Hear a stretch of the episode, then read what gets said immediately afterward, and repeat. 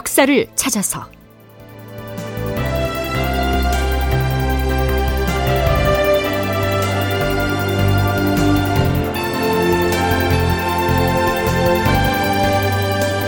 제 937편 참혹한 패배 칠천냥 해전. 극본 이상락 연출 최홍준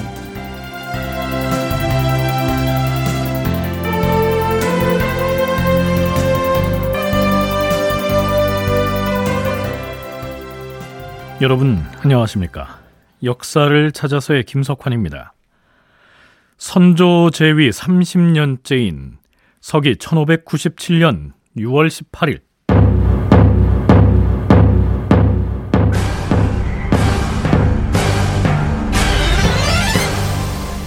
모든 수군 장돌들은 각자의 항선에 승선하라!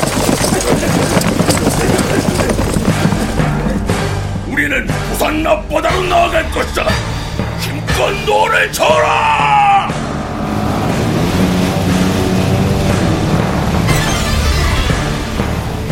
드디어 통제사 원균이 출동 명령을 내렸고 전라, 경상, 충청 등 3도의 수군들이 한산도를 출발해서 부산 앞바다를 향해서 진군합니다. 3도 수군 통제사 원균은 노젓는 군사들을 독촉해서 빠른 속도로 부산 쪽으로 항진하였다. 드디어 6월 18일 점을 역해 거제의 장문포에 들어가서 일단 정박을 하고 이튿날 일찍 부대를 나누어서 하객진의 진용을 갖춘 다음 안골포에 있는 외적의 소굴을 향하여 직진하였다. 한산도를 출발한 함선들이 거제의 장문포를 거쳐 지금의 진해에 해당하는 안골포를 향해서 거침없이 진격을 하죠. 여기까지 들려드린 내용만으로 상상을 해보면요. 자, 드디어 원균이 전의에 불타서 수군 함대를 통솔해서 용감무쌍하게 적진으로 돌격을 하는구나. 이렇게 생각할 수도 있습니다. 하지만 그게 아니었습니다. 원균은 육군의 지원 없이 수군 함대만을 출동시켜서 부산 앞바다로 나아가는 것은 승산이 없다고 판단을 해서 어떻게든 출동을 하지 않으려고 버텼지요. 그러나 중앙조정의 비변사와 국왕인 선조까지 나서서 출전을 명했기 때문에 이때 원균은 어쩔 수 없이 마지 못해서 함대를 움직였던 겁니다. 순천대 이욱 교수의 얘기 들어보시죠. 그 원균이 통제사가 된 다음에 권율한테 뭐라고 하냐면 안골포하고 가덕도에 일본군이 주둔해 있거든요. 그러니까 거기를 먼저 육군이 공격해 주면 그 다음에 수군이 가가지고 상륙하는 적을 막겠다. 그러니까 계속 수군과 육군이 같이 공격하자는 건데 또 권율이 그거는 반대합니다.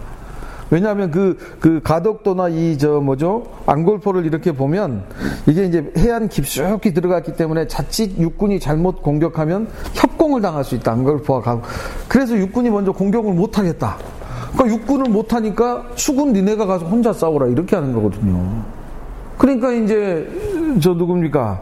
원균 입장에서는 안 가려고 똑같이 그러니까 이제 결국에는 원균이 맞이하게 될거 뭡니까? 이순시처럼 또 끌려갔다가 벽의 종군하던가 명령 불복종으로 아니면 본율한테 잡혀가가지고 권장을 맞던가 뭐 그런 상황이잖아요.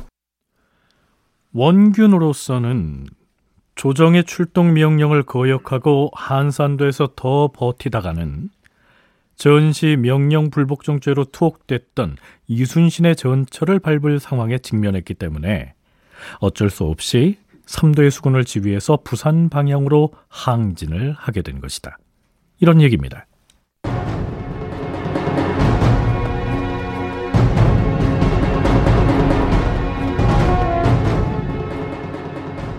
그렇다면 조정에서는 원균이 지휘하는 수군의 출동을 어떻게 바라보고 있었을까요?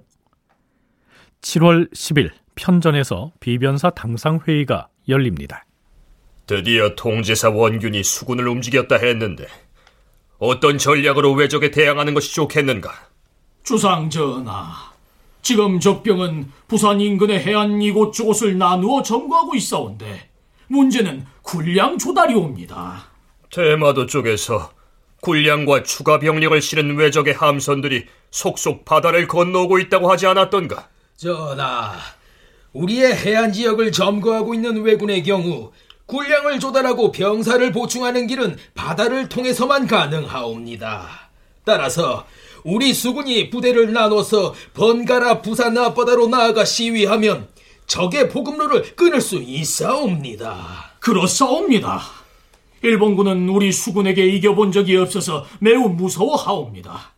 따라서 우리 수군이 바다에서 번갈아 시위를 하면 적의 함선들이 바다를 건너오지 못할 것이옵니다.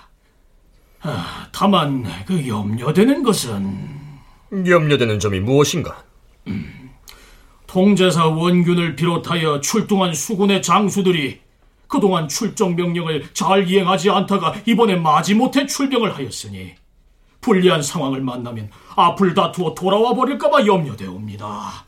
만일 도중에 철군을 해버리면 보급로를 차단하여 적군의 사기를 떨어뜨리려는 목적을 달성할 수 없을 것이오니 그것이 걱정이옵니다. 도채철사와 도원수에게 명하시어서 수군 장수들에게 대사를 그르치지 않도록 엄하게 독려하라는 명을 내리시옵소서. 아는 대로 시행하라. 원균에게는 만일 도중에 군사를 후퇴하여 적을 놓치고 만다면 용서하지 않고 국법으로 엄하게 다스리겠다고 전하라. 조정의 분위기가 이러했으니까요. 이제 원균은 거의 사지로 떠밀린 형국이 된 겁니다. 이제 곧 원균이 일본군을 만나서 싸우게 될 그 전투를 역사 기록에서는 칠천량 전투 혹은 칠천량 해전 이렇게 기록하고 있습니다. 국방부 군사편찬연구소 김경록 선임연구원은 그 칠천량 전투의 경우에 애당초 국왕의 전쟁 지도가 잘못됐다. 이렇게 분석하고 있습니다. 무엇보다도 큰 압력은 국왕의 전쟁 지도입니다. 그래서 국왕의 전쟁 지도에 의해서 부산에 모여 있는 일본군을 제압하다 하는 명령에 의해서 이제 움직인 것이 칠천량 해전이라고 하는 겁니다. 칠천량 해전 같은 경우는 어, 크게 이제 좀 네 가지로 좀 분석을 해야 될 것 같습니다. 첫째는 원균 스스로도 지금 현재 해전이라고 하는 것이 불리하다라고 하는 의견을 여러 차례 제시를 합니다. 그 자체는 뭐냐면 이미 불리한 전쟁 할 수밖에 없다라고 하는 거고요. 그래서 어, 7천년 패전의 어떤 큰 원인이라고 하면 아무래도 국왕의 잘못된 전쟁 지도가 첫 번째 원인이 될 것 같고요. 선조가 전쟁을 잘못된 방향으로 지도했다. 이런 얘기죠. 그렇다면 국왕인 선조와 조정 대신들로 구성된 비변사에서는 뭘 믿고 무리하게 이렇게 수군 출동을 명했을까요? 순천대 이욱 교수의 설명 들어보시죠. 해로 차단을 주장했던 사람은 조선 수군에 대한 실력을 굉장히 과대평가한 거죠. 예. 그러니까 쉽게 말해서 정유재란 당시에는 이미 일본도 한번 홍나고 그래서 어떻게든 조선 수군을 상대할 수 있는 나름대로 전략을 짜고 왔는데 그거는 모르고 그냥 임진왜란 때 경험만 아무 데서나 이길 줄 알고 그렇지 않잖아요. 어차피 그 당시에는 노 저으려면 사람 힘으로 노를 저었는데 먼 바다에 파도 센 데서는 조선 수군도 힘들거든요. 앞에서 소개했던 비변사 당상관의 발언 중에서요. 이런 대목이 있었지요.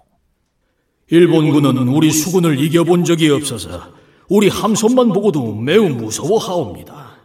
따라서 우리 수군이 바다에서 번갈아 시위를 하면 적의 함선들이 감히 바다를 건너오지 못할 것이며 그동안 이순신이 이끌었던 수군이 일본군에게 전승을 거두었기 때문에 선조와 비변사에서는 당시 조선의 수군 전력을 과대평가하고 있었다는 얘기입니다. 더구나 이때 일본군은 임진년의 패배를 되풀이하지 않기 위해서 함선을 정비하는 등 상당한 대비책을 갖추고 있었는데 말이죠.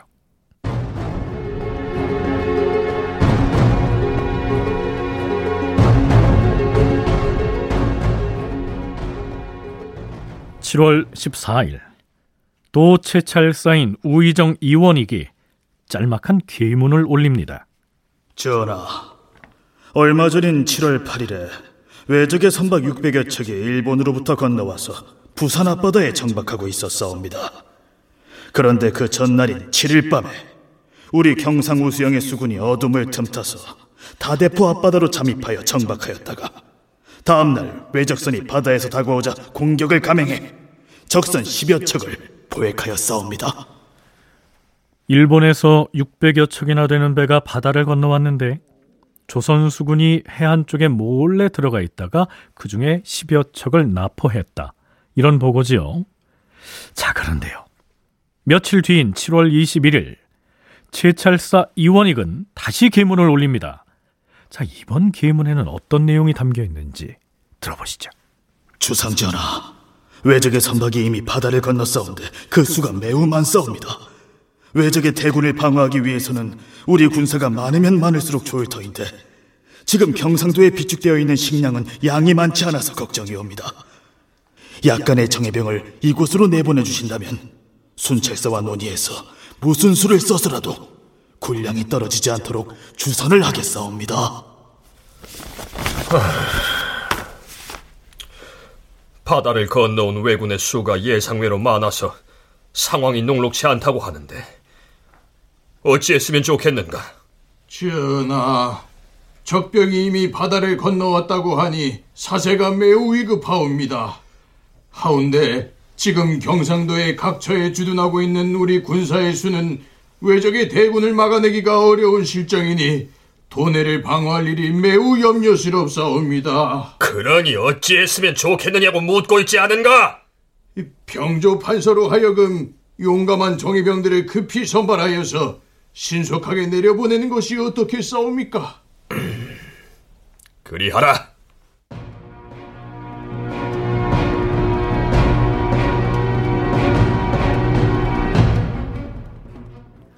군량과 정예병의 지원을 요청하는 이원익의 계문이 조정에 도착한 바로 다음 날 한산도 현지에 내려보냈던 선전관 김식이 급히 돌아옵니다.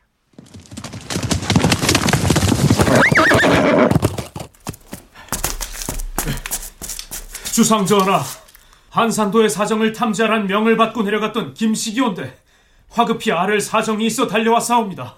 들어와 아뢰어라.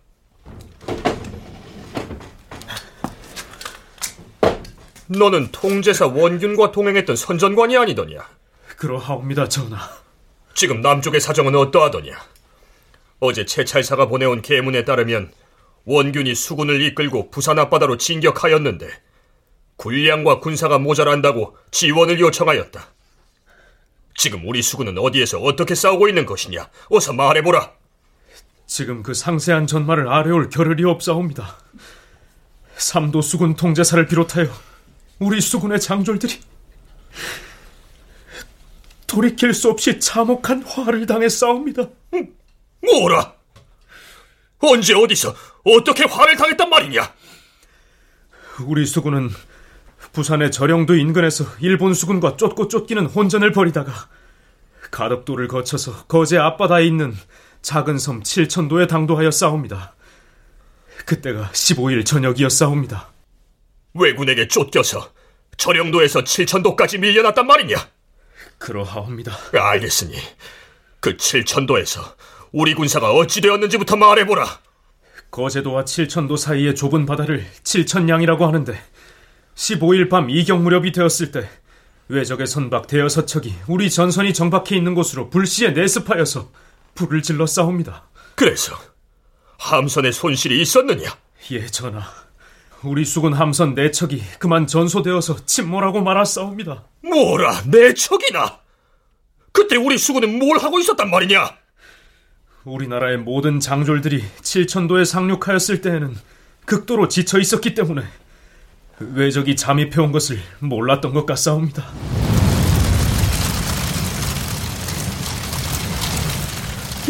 비상이다! 외적이 쳐들어왔다! 놈들이 우리 함선에 불을 질렀다! 뭔들 하느냐! 도구를 위해서 이상 출동을 하리라!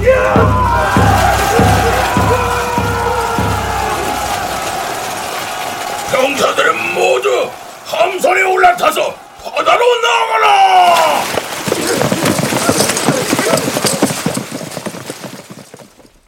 우리 수군의 장수들은 창졸지간에 함선을 동원하여 칠천양 바다에서 어렵게 진을 쳤사옵니다. 그런데 새벽 첫 달기 울 무렵이 되자 수많은 외선이 바다로부터 몰려와서 우리 함선들을 서너 겹으로 에워싸고 있었으며 형도를 비롯한 인근의 여러 섬에도 왜군이 끝도 없이 가득 깔려 있었사옵니다. 겁내지 말고 싸워라. 총통으로 앞에 있는 적선을 타격하여 탈출구부터 개척하라. 공격하라!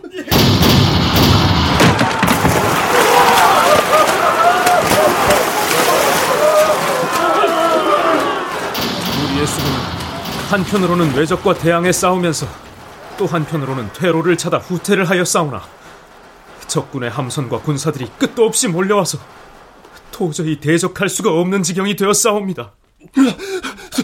통제 사나리 아무래도 안 되겠습니다. 일단 후퇴를 해야 합니다. 이런 데 알았다. 후퇴를 명하라. 장군 후퇴하라! 후퇴하라!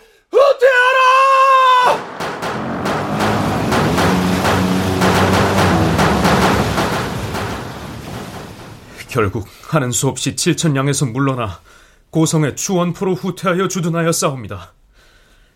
그러나 그곳까지 쫓아온 외적의 기세가 하늘을 찌를 듯하여 마침내 우리나라 전선은 모두 불에 타서 침몰되고 말았사오며 장수들과 군졸들도 불에 타거나 물에 빠져서 모두 죽고 말았사옵니다.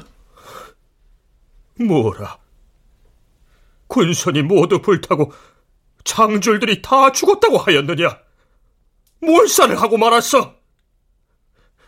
원규는 어찌 되었느냐?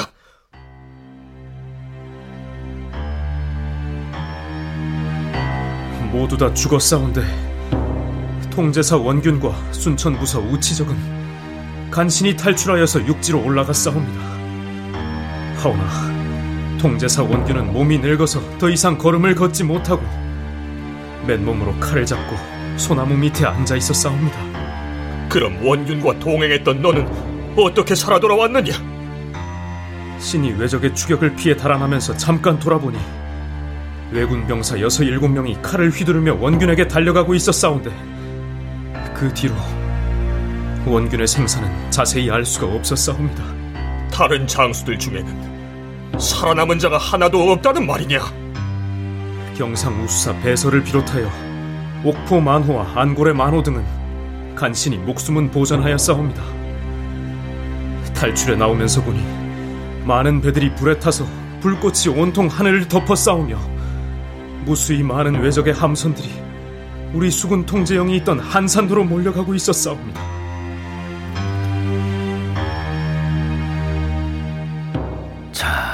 여기까지가 종사관으로 파견됐던 김식이 조정에 돌아와서 보고한 칠천량 전투의 대체적인 내용입니다.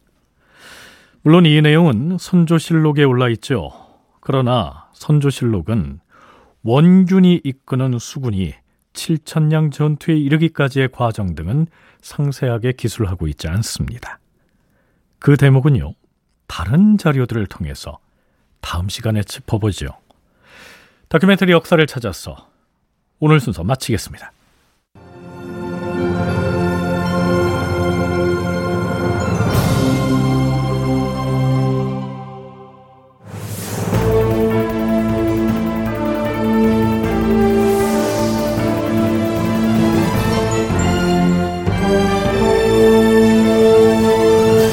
다큐멘터리 역사를 찾아서 제 937편 참혹한 패배 칠천량 해전 이상락 극본 최웅준 연출로 보내드렸습니다.